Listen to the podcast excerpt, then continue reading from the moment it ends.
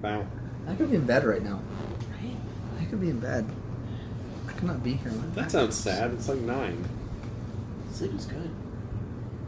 It's cool that you will have a house. Please don't die. I'm constrained. Hello and welcome to the DM screen. I'm Alex. I'm Robert. And I'm Matt. Welcome we did into- that in the Yep. wrong order. Yeah, that weirded me the fuck out. Well, we're doing that one now. Yay. Yep, and welcome into episode 10. If there are 20 episodes in the queue, you're halfway done. How are we on 10 already? Um, because we recorded nine other ones. Okay. that is, that is how uh, like linear progression works. Don't worry, Yes. it only took us like six months. Is that counting the game labs? The game labs don't count. No, they're not up yet. They were destroyed. I don't think we've ever mentioned that on the feed. no, so and I'm editing this out. yeah, thanks for shadow launching. so today's topic um, not everyone wants to make their own setting like we've talked about previously that's perfectly fine Yeah, it was mentioned a lot in the world building episode. exactly so i wanted to i thought it'd be good to circle back around and say you don't always have to make your own so how do you pick the right pre-made setting for you It's a good question because creating a setting is incredibly daunting for a new player or the whole reason they got into the game. So we're talking to the first people right now. Yeah, Right. because anyone that feels up to making their own, and next time they look around, they have 45 pages of backstory, a map, and their own wiki page. They're fine. They don't need us. Yeah. They're better than us. A Yeah. lot of why we got into this, I think, uh, I think all of us did this, was sitting around reading books that we really enjoyed and going, now who would I be in this universe? right Man, how would I have stabbed that dude? Exactly. Um, for at least a lot of people our age, I feel like Forgotten Realms or Lord of the Rings would have been the first point of contact. Uh, Star Wars is a big one as well. Star Wars. Yeah, yeah. Um, obviously, now there's more stuff. Like, in, like I can off the top of my head think of a lot of young adult settings, like books. That would be really cool settings, except for that one. Who would I be in Westeros? Yeah. Who would I be Yeah. in Game uh, of Thrones is Carnival the Row? obvious one. I'm being the topical Hunger now. Games. Yeah. What the hell's a carnival rope? It's about what if the Irish were fairies but we still oppress them? okay. So it's the fantasy supplement to Dairy Girls, then? Yes, and somebody fucks a satyr and it's the only thing I wanted from that series and it worked great. I'm okay, happy. you're gonna need to take that back about 20%. Hold on. okay, let's dial back the horny. No, okay. Watch Watch the series and you'll understand why I needed that to happen. Moving on. I feel like we could defend him here, being like, it's not that he wanted to fuck a satyr. I didn't. He wanted to watch it on his television screen, is what he wanted. Yeah. And there's a lot of subpar. You're laughing at me, but I was like chanting in favor of this happening when I was when they were uh, doing So, the will they won't they. was this a, like a clothing optional chant, or yes. I'm an adult. okay? Also, it's on Netflix. He's in the comfort of his it's own on house. Amazon Prime. That's Which why is- there's titties. It's just less good Netflix then. I mean, yeah, I- Moving right along. They've got to have something that's good, right? no. Well, I guess they have satyr fucking. Yeah. yeah. I think Mr. Robot was good. Who knows? I don't I've know. heard Whatever. good it. things about Mr. Robot, but I haven't watched it because I don't watch a lot of television. I only watch this because someone else suggested it, and I went, "Yeah, okay." Anyways, Uh, let's talk about picking our setting like we were supposed to, and not, you know, well, okay, let's talk about uh, Satyrs. What the benefits of using what a would created you? setting what do you look for in your satyr, Alex? I'm about the over hooves. a uh, self-created setting? Because there's like a generic setting implied by most games Right. that don't come with one. Like, um, even if you don't play in the Forgotten Realms, there's a generic setting i- uh, implied by the Dungeons and Dragons book because they explain to you how elves work and how Right. dwarves work, and you could just be like, okay, you're in a farming village. And, uh, Everyone who's read the book knows how how a dwarf do. Right, and some set some systems have hyper specific settings. Like I would say, obviously the Warhammer ones. Yeah, Um, one could argue Shadowrun, kind of definitely. Now, when Shadowrun, you're saying- Cyberpunk, um, Mutant Year Zero. Uh, I'm gonna stop naming them now. Yeah. Now, when you say there's a very specific world to work in here, how like what parts of it are you talking about? Do you mean like the rules within a universe, just being like here, this is the time period we're in. You have this junk. Dwarves do this, or are we talking super specific? Here's a map and a history book. So some of them do tend towards the more, the latter, like Warhammer. or Forgotten Realms. I Or have the Forgotten history Realms. Yeah, I yeah, have you one- showed me that. several too. I think you gave me one of those. book. Uh, yeah, I Something gave about you Sword uh, Coast? Running the Realms. Right. Uh, I actually recently came into a copy of the uh, um, the Forgotten Realms chronology, which is just, Just a it's just a timeline Yeah. of everything up to like thirteen something or other, right before it gets really stupid. right. Uh, So some of them have that level of stuff. Like Warhammer charts it back to pre thirty first millennium when it takes place in the fortieth. yeah, Um, but that's not always I mean, the case. Technically, the fantasy one is in the same universe, so it's not quite you. it's not. It's sort of. alternate They're- universe. They uh, they take place within the same multiverse. I'll, do- I'll allow oh, that. Yeah, I can go for that. but you can't like without fucking up real bad. You can't like take a spaceship from anywhere in Warhammer 40k and land on the same Well, I planet that mean- Warhammer Fantasy's happening in. I think the Kaldor wizard- Drago could fuck right off, and the Lizardmen do not take a spaceship. They go through the warp. No, I think they took a spaceship out of the new End Times. Take a spaceship out? Oh fuck me! Yeah, I think they do, if I remember properly. Look, I haven't read the End Times because bad. that one's wrong. Yeah. No, Storm of Chaos happened and we were fine. Yes. Uh, so this, I'm still here. It's okay. We're gonna get to this is relevant to a point we're gonna get to in a minute. What we're trying to talk to talk about right now is why use a created setting. I can think of a couple of good reasons. Uh, one of them is because you have a setting you really want. You just have a setting you really want to play in. Um, we're playing a game right now that's set in uh, um, the Cowboy Bebop universe because I watched Cowboy Bebop and went, "It's a pretty dope setting." I mean, Right. the thing there is that it's very tangentially connected. Like, it- yeah, again, with that, we're not really doing anything that ties back to the stuff that already existed. We're not running into established characters or anything. I it's mean- just very similar. you are your whole like story is based on the the the fundamental aspects of the setting earth exploded there are warp gates uh, it's a kind of a corporate dysto- dystopia That's fair. It's super gate crashy. Anyway, yeah like your your ti- your the the setting matters a lot uh, and it, it has a, a pretty strong influence on like what's available to you as far as spaceships or guns and what have you are concerned but we're decidedly lacking in smooth jazz. yeah well no we played this with jess while we were playing the game It was really quiet. I don't count it.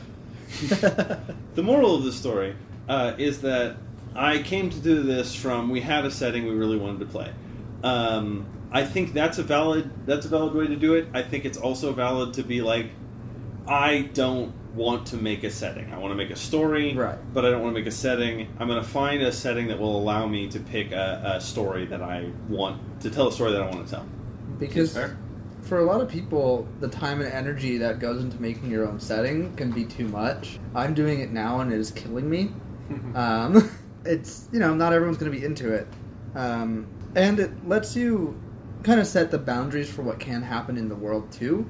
Because if something goes completely off the rails, you can point to a book or a movie and be like, hey, no, this is this is where we are. This Yeah. is how it works. Yeah, it doesn't work in here. It's not just me saying it. It's the established canon of this larger world that you can't cast this spell or you Right. can't like do this thing or supervillains don't kill children or what have you. Which is useful when you have new people. Yeah. because and because it gives the players a sense of security too, where they know exactly the space they're moving in, which is why I think is- that uh, pre-made settings are particularly attractive to new DMs and new groups, um, because like there are crazies out there like Matt who just started making his own right away, but for your average consumer, I feel like you know having a Forgotten Realms and if you need to pull an important character with gravitas into your story, it's useful to have a stable of those that are pre-written that you don't have to make up yourself entirely.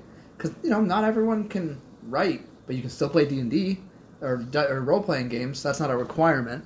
So I Like, the think- whole point of it is to get creative juices flowing. You don't have to start there. It's totally fine. Right. In fact, you don't have to get there. It's not really an end goal. yeah, Like, It's not like you're a better DM if you invented the world and drew your own map. It's Right. fine. As a player, I would happily exist in Forgotten Realms for extended period of time. Yeah, fuck. I'll go back to Middle Earth. Those are fun. Yeah, those are great. You guys are touching on a really important thing that it's much easier to convey information to your players about the setting as a whole when you don't have to write the entire dissertation. You just be like, "No, just read Lord of the Rings." Right. Like read read a Wikipedia article about Lord of the Rings. you are interested in the Met and you want to play like a, a wizard here, read this Wikipedia article. You Read wanna this go- like comic book. You got big questions about this city? Wiki article. If anything, using an existing setting, especially for earlier parts of a game or for somewhat newer people running games, is probably a better idea because then you can focus on actually having the game inside it. So you can. It's more of like a micro economy of shit going on.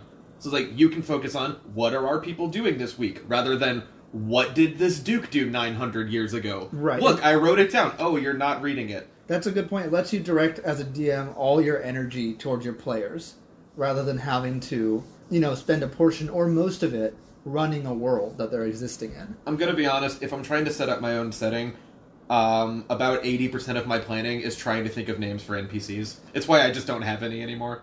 Do post-apocalypse. You need like three people for the whole country. Mine's naming geographic shit and like towns. I don't know why I struggle with that so hard. I'm like, I have a lot of fun with both of those. yeah, but like, I don't are you think this doing needs to, like uh, Warhammer type stuff? Can't we just just use German-sounding things? It'll be fine. Yeah, A but lot of Vons and Bergs. I borrow a lot from like real world naming conventions from uh, uh, s- like cultures I expect my players to be unfamiliar with. right. But um, we're not talking about creating settings right now. No, we're talking about Um, um I so th- another important thing that's very cool about a created setting is that if it's someone that everyone's familiar with, you can put cool people from that setting that they're excited to see in it, and Right. that's like both the sort of thing that we all go about, but at the same time, it's basically what we want. but if I get to chill with Wolfgar in the Forgotten Realms, I'm pretty pleased. Yeah, uh, we played um, we played a Wheel of Time game, and you guys ended up in the main city when that like parade happens, where Loghain is going through the city, and Ash was just losing her mind about how cool that was. We There's- played that uh, Dark Heresy campaign where that White Scar Space Marine kept showing up slightly too late. it was still cool. Yeah. But Yeah, no, there's a delicate balance here. A great example for the opposite. Now, I'm not going to go against this because, let's be honest, fan service is fun. It's it's cool. You can go for it, and you're not making a profit off this, so no one's going to sue you. But sometimes it can be dumb. Uh, do you guys remember? Uh, let's go to the realm of Vigi games for this. did you? Yeah. Uh, back on the PS2 and all them, uh, there was a Lord of the Rings RPG, The Third Age. I do remember this. Yeah, where you played as just like a fake fellowship, and you were basically just like thirty minutes behind the fellowship at all times. I do. Remember That wasn't great. Yeah, like, Yeah. look. eh, Oh, and you're also at Helm's Deep. Or oh, look, Gandalf is fighting the Balrog, and you help. Yeah. See that? I, that's the. That's I think. Yeah, the balance you have to strike because you, if you're in a pre-existing setting, you should utilize it to your- its full potential by giving players those big wow moments. You know, but you don't want that where it's like Yeah, like don't take the actual plot points. But You you can can't- you can have similar. You things. catch See- Drizzt coming out of the cave every once in a while, like right in front of you. He's like, I had a bunch of drow, took care of them. You're like, cool. I do like the idea that he's just randomly drinking at every bar you go to. Yeah. that seems like more of an Elminster thing, but I'm still into it. The um the the counterpoint to Third Age is Lord of the Rings War in the North. oh, we are just doing other stuff, right? Yeah, where you're Oh, you yeah. are part of an established group in the lore, the Rangers and others in the north who are charged by Gandalf with like slowing the expansion of evil there. Yeah. Uh, but you're so you're very important, but you're not part of the main story. So you get to do your own thing, and it's also cool. And you do meet some of the main characters, like you meet Elrond at one point, well after the Fellowship have already left Yeah, there. he's just chilling. Yeah. You, ru- you you meet like did his thing. I think you Now meet he's just Guaher, panicking. the uh, eagle actually like you rescue him at one point. Um, Elrond's like, Okay. I, I've solved this shit once. It's time for you losers to do it. Rivendell's dope. I'm staying here in my weird. I'm gonna chill in my bathrobe, and if I happen to die next year, so be it. Please throw that in the fucking volcano this time. Why didn't Elrond help out? Uh, I mean, if you're gonna go that route, why didn't you just push Isildur in? Because he's his buds. there's like a friends. lot of ancient elf kings in Lord of the Rings who don't do a whole lot during This, the this actual is, war. this is true. Yes. Yeah, Maybe there's like some like amnesty laws we don't know about. look, you get one. You fight one dark war and then you retire. He, he checked that box and in the Look, I killed the physical Sauron. You can deal with a fucking light bright, okay? he was real. I had to punch him. Point point was do the War of the North, don't do the uh, the Third Age thing. Yeah, Um, fan, fan service when used sparingly is amazing. Now there are some dangers uh, picking your own setting. Uh, we have a couple listed here, and one that I thought was interesting was um, it says people who take it too seriously. So, I had a, I had a lot of there are a lot of potential issues uh, with a pre-existing setting, and all of them are about the relation of different players to each other or to you, the DM. I was gonna say, like, what are the? So is this just gonna be the issue of like glasses pushing? Well, actually, type people. Pretty much, yeah. Okay. Yeah. So, uh, well, that's one side of it. What you want is a decent, uh, a, a decent range of people who are invested in the setting. Like, it's okay if one person knows more about it than everyone else, as long as the others are still interested. Um, you, you can run into trouble if you have a player who really, really cares about and identifies with the setting, and like you don't so much. You just picked it because it sounded kind of fun. Right. Uh, you can run into trouble if you really care about and identify with the setting, and your players like keep playing Warhammer 40k and asking why they can't just have bolt rifles. Right. I Like, think just, no, it's fine. Like they make a bunch of them. Just give me one. I think the thing here is about caring about. At least when I thought of th- thought about this, is caring about the integrity of the setting. Yeah, and how rigidly it's being enforced by the dungeon master, the DM, or the player, uh, because it's no fun to have. The thing about even using a pre-existing setting, much like using one you've made yourself, is you still have to be flexible, right? Because not everyone's going to know all the rules of everything in this world as well as you do, as well as your, you know, player does. So you, everyone has to be willing to be flexible uh, and kind of give breathing room for you know maybe not to follow the lore exactly.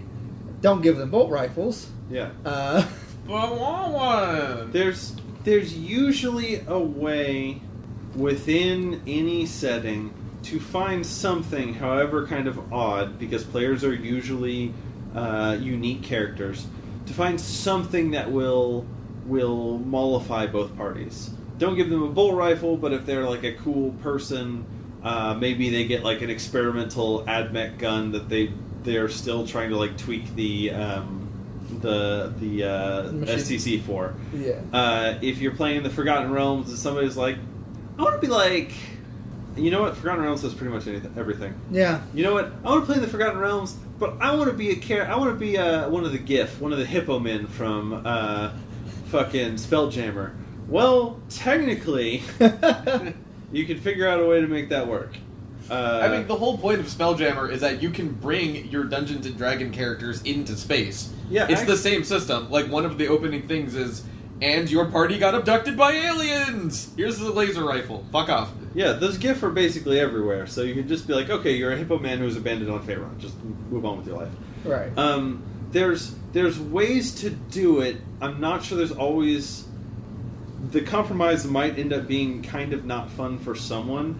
Uh, I'm remembering. I, I know this has happened a couple of times. I'm trying to fig- to remember one of them specifically, where there was something in the world that somebody wanted, like playing in like a low magic setting, but they want to be a playing like a Conan game, but they want to be like a like a war like a powerful warlock, and you're just like, it's not really like a player thing. right. Well, yeah, trying to figure out approximate power levels in an existing world is going to be tricky because there's a chance that whatever system you're using might not apply to that. Like Right. an example is I'm sure every third Dungeons and Dragons campaign takes place in Middle Earth.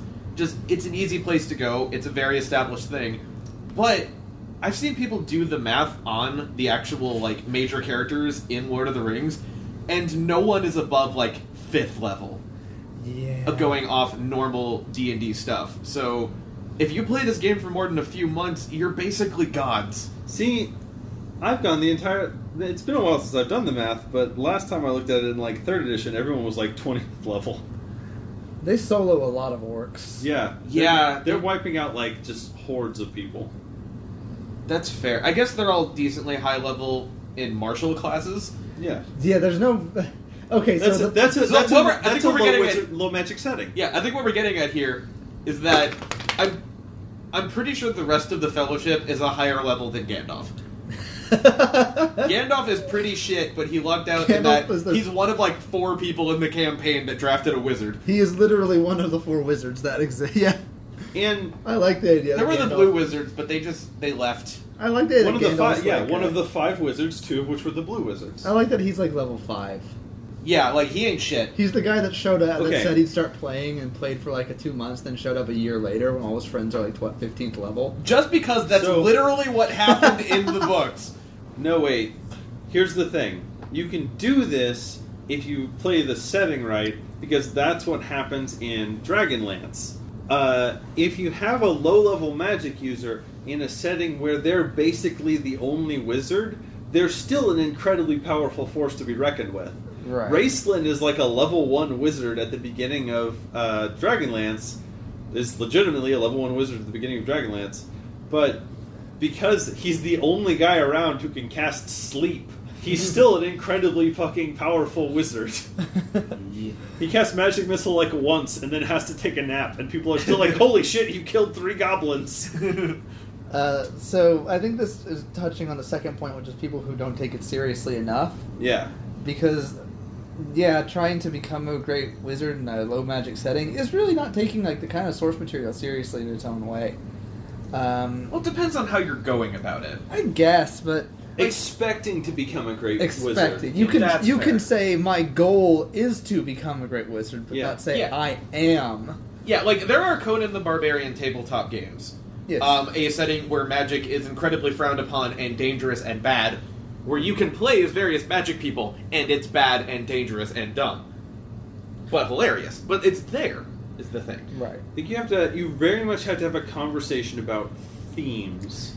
themes is one of the big things i think that um, is going to be a big decider on which setting you're going to go with Yeah, because there there are some places that are much more rigid and serious.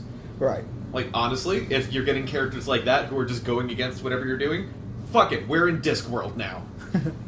I was gonna say the the uh, Is there a Discworld game? Can we play that? there are several, um, but they are GURPS, so Oh. absolutely not. No, ah gerps no, I'm a pass. yeah I've been. You ever thinking- tried to drive a vehicle in GURPS? Don't. At least, at least in War in like Dark Heresy, when you try to drive a vehicle, it just kills you immediately and you're done. yeah, no, the thing there is that in a game like that, driving a vehicle is hard for the character. not In for the- GURPS, driving a vehicle is hard for the player. There are so many fucking charts, it's easier to learn to drive a real vehicle. So, the other major danger is, other than people who aren't engaging with the themes, is people who aren't learning about the world or who know way more about the world. You're, this is, I feel like, almost more of a problem because you can definitely get people to kind of like invest in a theme. Like, no, we're playing this cyberpunk world. Uh, everything's gritty, everything's dark, life is cheap. We're all just trying to make our way in the world. All right, cool. We're on the same page. Let's go. Okay, and then you go. But um, if you're playing in like Shadowrun, and you, the DM, have read every word anyone's ever written about Shadowrun, and are one of the people who got mentioned in Dunkelzon's will, uh, and then you're like, oh, I'm gonna make an intricate campaign that like references all of these things and uh, works with all these things, and they'll figure out this cool stuff because of this thing and this other thing, and they'll look into this, and your player's like, oh man, I could be like an orc. That's cool. Give me a gun. Right. Uh, you're not having a Excuse me. fulfilling time. If you're playing it and like you draw, you pick a character whose name you know, and you do something with them, and one of your player goes. No, they died two years ago. That's also not fun. Yeah, that's also not fun because you're you're breaking their immersion. It works best in a scenario where everyone's got a similar either a similar understanding of the universe or where at least a couple of people have the same amount of understanding and everyone else is receptive but maybe less uh, uh, knowledgeable. I was playing in the Legend of the Five Rings game for quite a while where the DM basically knew everything Right. uh, I knew I had a pretty good knowledge of a subset of it, and a couple of other people have heard about it. And so like we got the themes down, and then anytime somebody like expressed an idea to do something that was outside of the way that things actually work, the DM would just kind of go, "Well, actually, this is how you would do that." Right. And if you're one of those people who know a bunch, always remember to give other people wiggle room. Yeah, It's not great when they really when they start to bend stuff, but again, we're all trying to have fun and you wagging your finger at them and telling them, "Well, this guy died 2 years ago." Just kind of blows. Yeah, there's really no fun to be had with dramatic irony. Like, you should not go into a world knowing what's going to happen in the future and then judge your character accordingly. See, I was gonna say, don't correct the DM at the table, but otherwise, it's probably a good idea to correct folk uh, with a mis with a, a misunderstanding of the facts of the setting in like a like a respectful way. Explain that, like, well, actually. Nope, you know what? I'm sticking with that. Explain that. Well, actually, what happened is this, but like, here's a way that it could have happened. Like this, this thing could still be happening, or like, here's a way that maybe we could do the thing you want to do. Uh, I'm a pretty big stickler for Really? uh, setting integrity, uh, which is why I am the alternative voice on this one. I never would have guessed, Matt. Yeah, I'll like, cut you and your whole face. like I'm the contrapoint here because for established worlds, I prefer mine of the like Kingdom Hearts variety, where clearly even the writers don't know what's going on most of the time. Uh, you can't do a world wrong if the people that created it do it wrong. Look, I That's why old Warhammer is so fun. It's so fucked up. Like Just make up shit. It's fine. even even new Warhammer. There's like six different timelines. yeah. Um, How many times have the gods died by now? Three. I'd say three. Anyways, yeah, three. That's okay. not too bad. Um, the moral of this story is that uh, what the fuck was I talking about? Dude, I don't know. You've gotten, you became what we're fighting against, and then it all went off the rails. Look, it's important. Setting integrity is important. Um, Is it? to me, if I know something about a world, I want it to stay that way. That's I remember now. That said, I've been a fan of Star Wars for a very long time, so I'm very, very good at coming up with internally consistent logic for why this new weird thing happened, even though there wasn't a good reason for it. If you ever see me at like a con, ask me about my explanation for why the Boba Fett in the prequels and the Boba Fett in the s- in the uh, original trilogy are not the same person. Yeah, that's a But, good way uh, to get him away from us for a bit. But uh, so as long as there's wiggle room, I can, I will come up with an explanation for you as to why this thing was possible. What a very cool and hip thing to spend your time doing. Now the thing there is Hey, that are we recording a podcast about how to dungeon master games I'm- better? Look. occasionally. All right. Now the thing there is that this sounds like you're homebrewing a lot of stuff here. it's does not this- homebrew if it's internally consistent with the canon. Well, Are headcanons really like part of an established world though? Because it sounds like you're sort of playing fast and loose with the established things here. It doesn't matter as long as it doesn't contradict the established world and it makes the players or DM happy and fulfilled with the experience.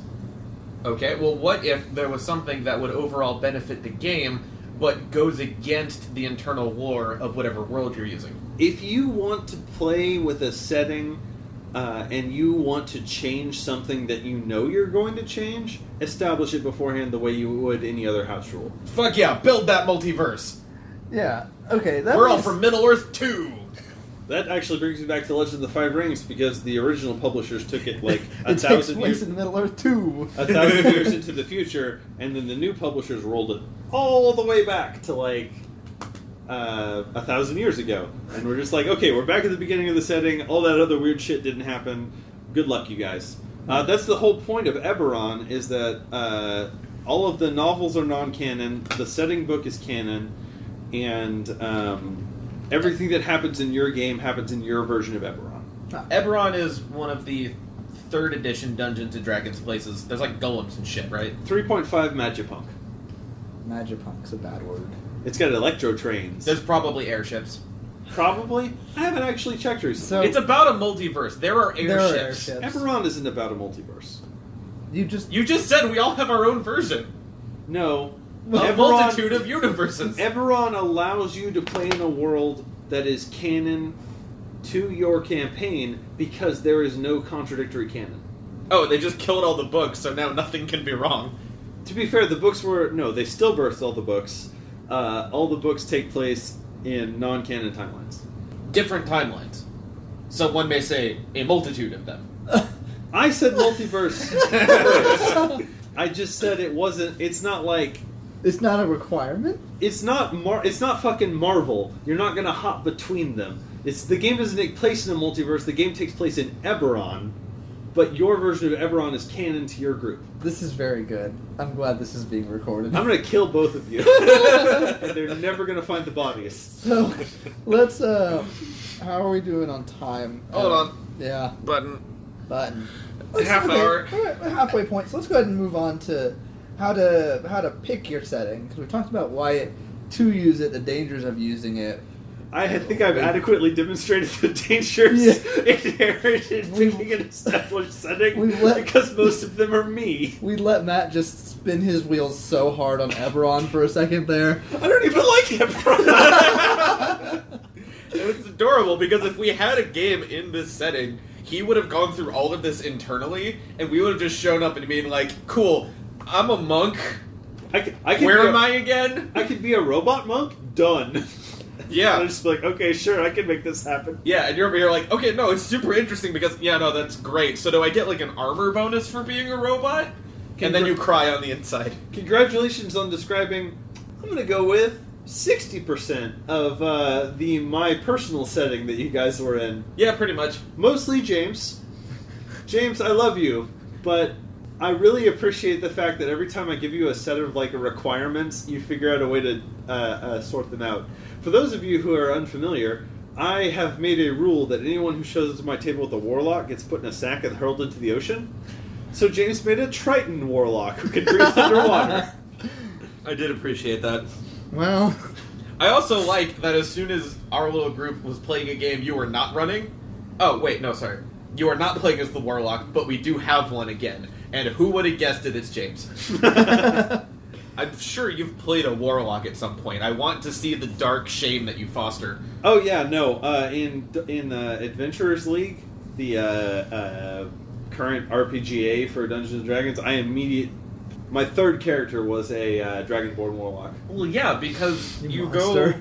Like, you go, like, whore yourself out to Cthulhu so you can fire flaming skulls at people. No, it's he's great. Pretty, he's a Dragonborn Warlock of uh, Maliki. He's pretty sure he's a pal- he's a nature paladin, but he took a lot of like hits to the head back in his soldier days. Look, I go into the woods and I commune with something that's more powerful than me. He's- That's what nature clerics do, right? He's technically a Warlock of Maliki's unicorn. So, like, a god's pet? Yeah, because Okay. you, can, you can be a Warlock of an Archfey. yeah, that tracks. Yeah, alright, I'll go with that. Yeah. You know, that sounds way better than some of the other ones. Look, even my dumb bullshit is internally consistent to the setting. Okay. Go on, please.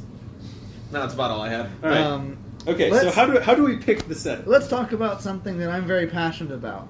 Let's talk about the actual system within the setting, which is to say the dice that you use. I cannot stand any setting that does not use d20s or d percentile. Okay. That's my personal preference, and that's where I start with oh, any setting that's pitched to me. I know that's kind of crazy. I know there are good settings out there without that, Well- but for me, that's step one. So, point of order, you're kind of conflating system and setting here. You can well, actually, you can play did you in a- know? you can play you can play in a setting in a system that's not designed for the setting. Yes, but bare bones. What we're saying here is new people. We're not going to. We're not advocating for new people to bolt a D twenty set system into a book that calls to use base D We six. started with talking about playing in Middle Earth and Dungeons and Dragons, and I don't know what kind of insanity has infected you since then. You know what? Yeah, like a a setting can be rules agnostic. You can just layer it. My on brain, anything. because most people, let me explain myself, will be working out of a book they bought. My brain, for the cu- purposes of this part of the podcast, said that each setting, generally, if you can find it in most major fantasy settings, you can find books on it, will come prepackaged with its own system.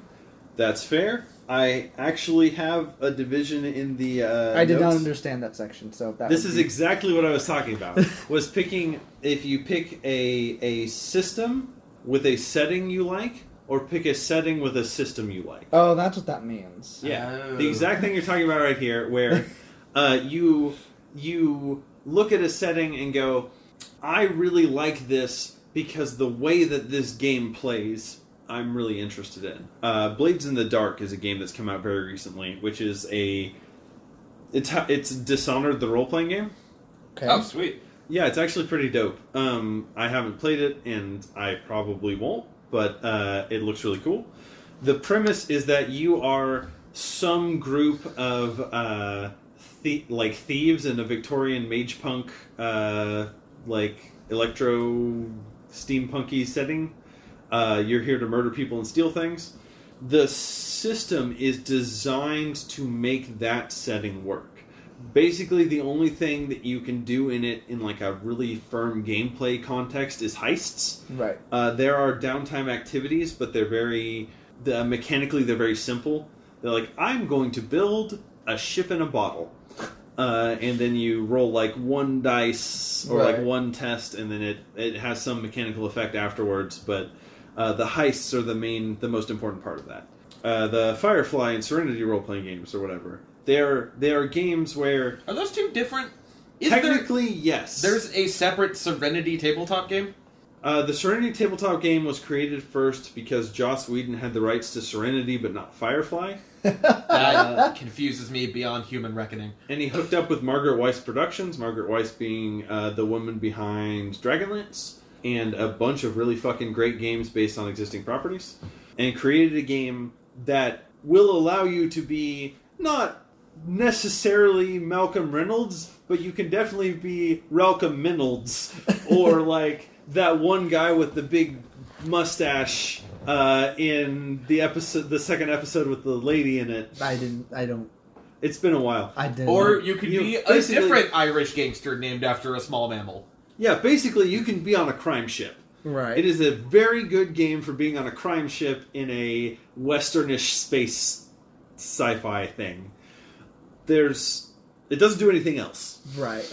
Well, it doesn't need to do anything else. It's what they wanted to do. The supernatural role playing game, which you will not be able to get a hold of, exists to allow you to be Fred and Derek Colt and go fuck up ghosts. uh, Now, I was while gonna go we're with going over Spam that, Bean, but because you mentioned that, I remember that basically it's surprising how many random ass shows on the CW have their own RPG systems.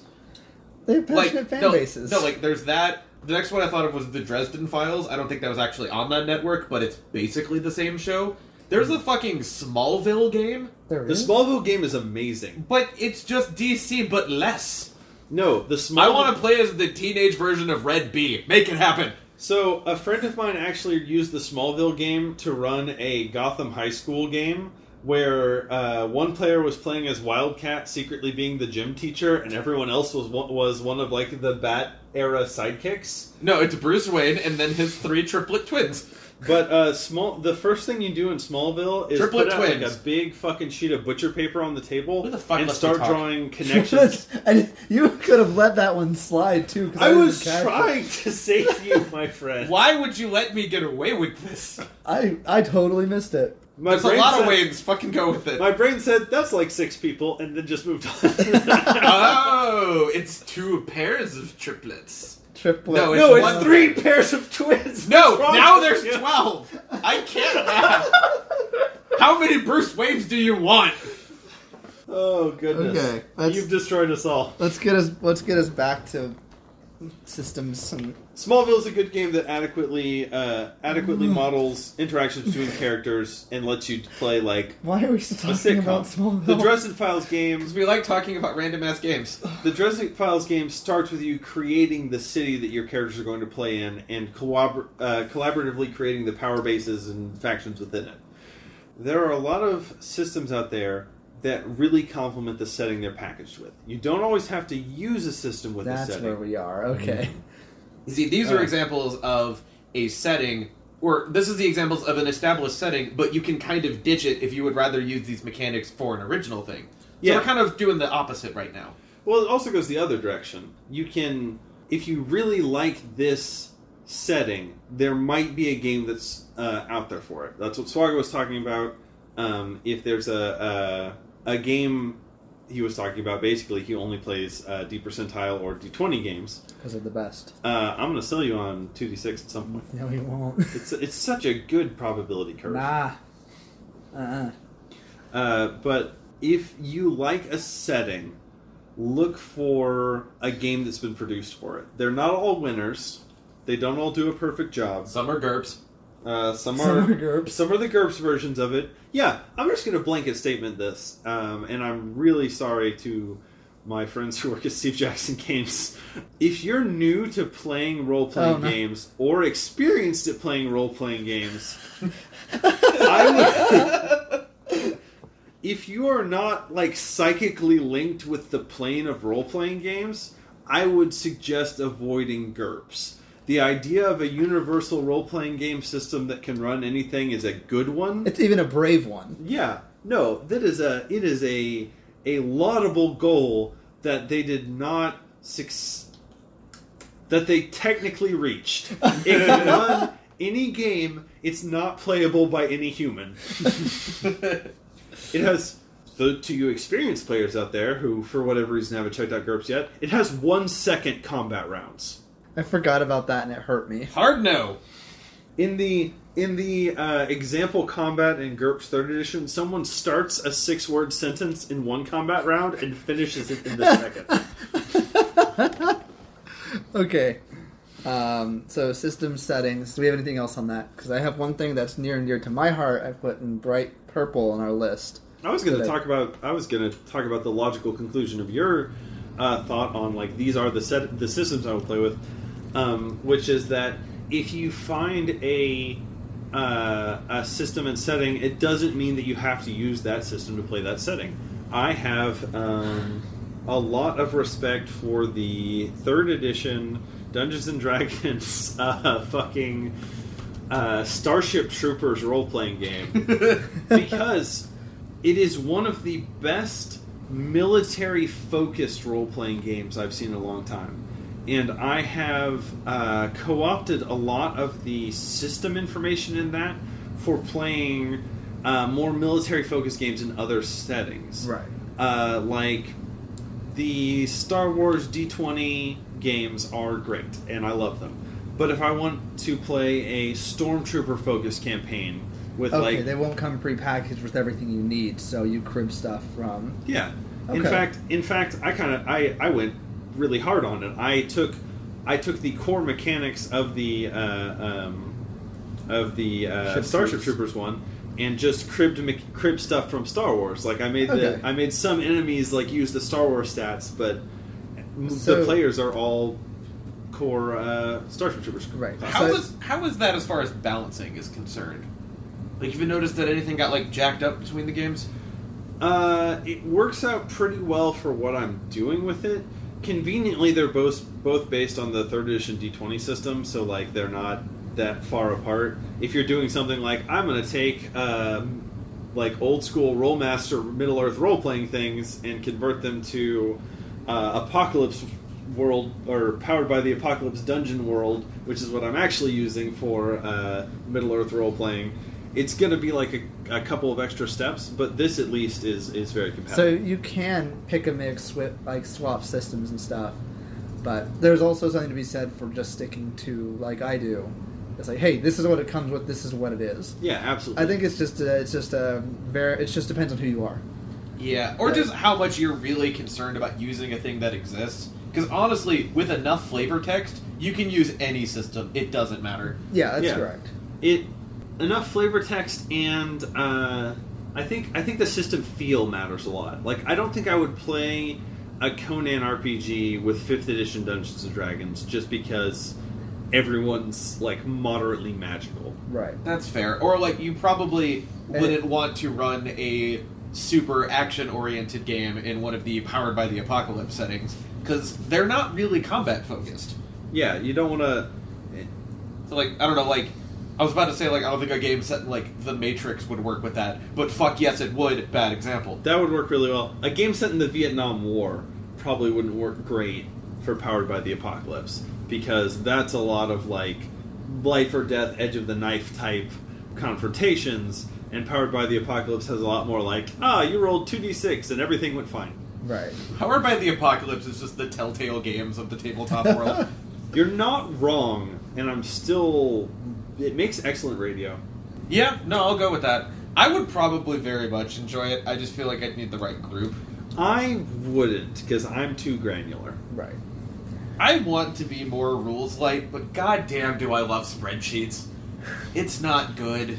Yeah, so I think what, what we're getting at is if you are going to do like mixy match, make sure that the intent behind the system matches the flavor of the setting. Absolutely. Yeah. Does that kind of sum it up? Exactly. Like I, I don't think I would use the either of the uh, uh, Conan RPGs that have been created to actually play Conan Right. because they're not great.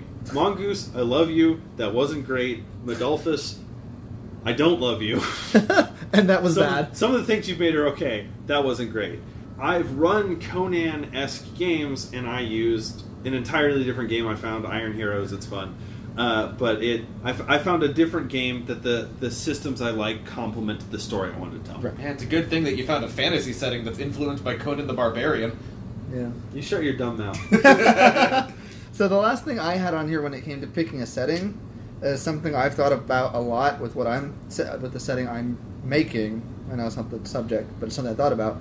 Is um, I called it lethality level, and the things I have are here. Are, when you're picking a setting, you have to consider how willing your players are to lose a character. Because some players get really, really attached to their character, and if you put them in a high lethality setting like mm, only war, um, Okay, so you're just kind of concerned about the intrinsic like difficulty of living in a world could be. Right, because if if you put a player that really loves to stick to one character and really invests a lot of their identity into it into a setting with high lethality, that's going to be a bad time for that player. It can also be a bad time if you don't feel comfortable killing your your players. These sound like players that should not be part of the Vietnam game we're apparently going to make. now. Right. Um, I did just get a copy of Revised Recon, so uh, if you guys are down, but um, I don't know what that means. I So- assume it's nom. when Yes. I would say when picking, ask your players how they feel about that, particularly if they're new. Like Matt, you know, I habitually come to the table with extra sh- character sheets filled out because i I don't mind losing characters. I think it's an interesting way to push the story forward, and if it happens, it's usually my dumb fault.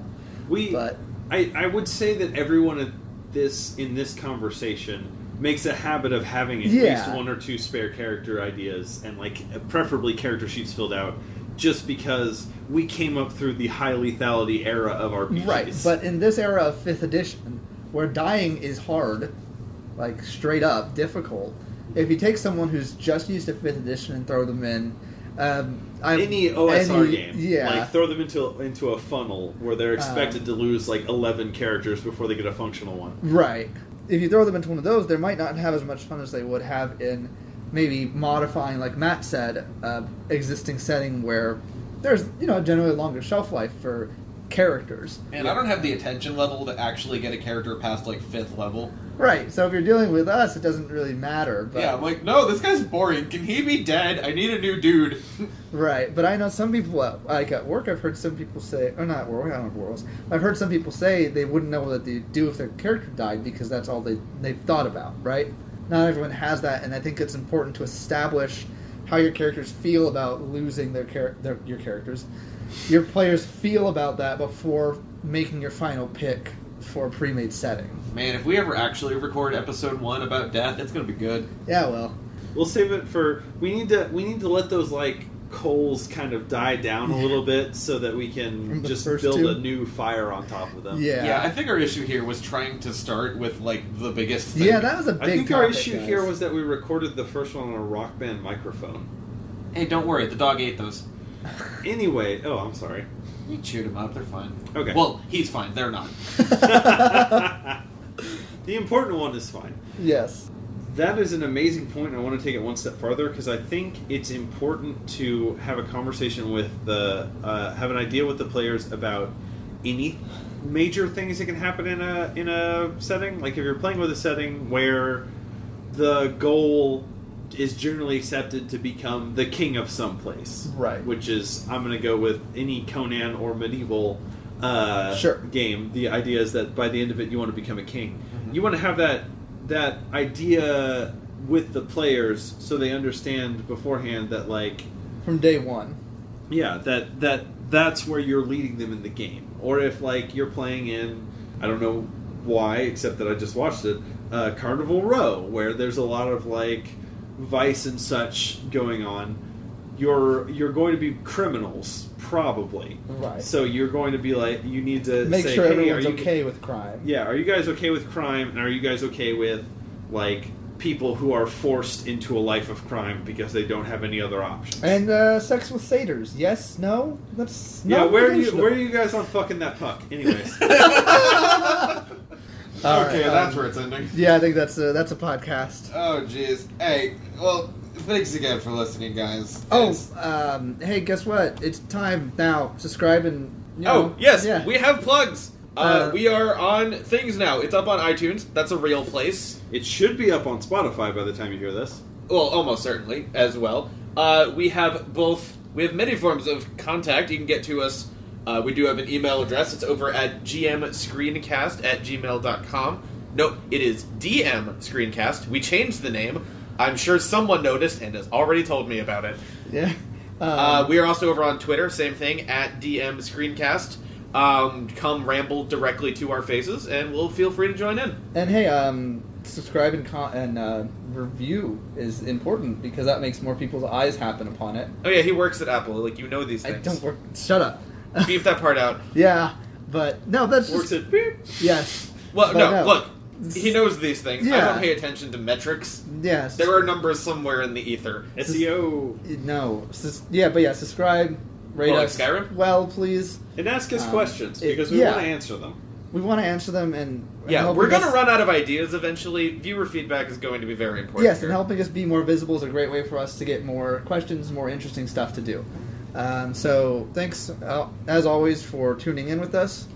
Yeah, I'm Matt. that, I'm Alex, I'm Robert. and as always, don't split the party.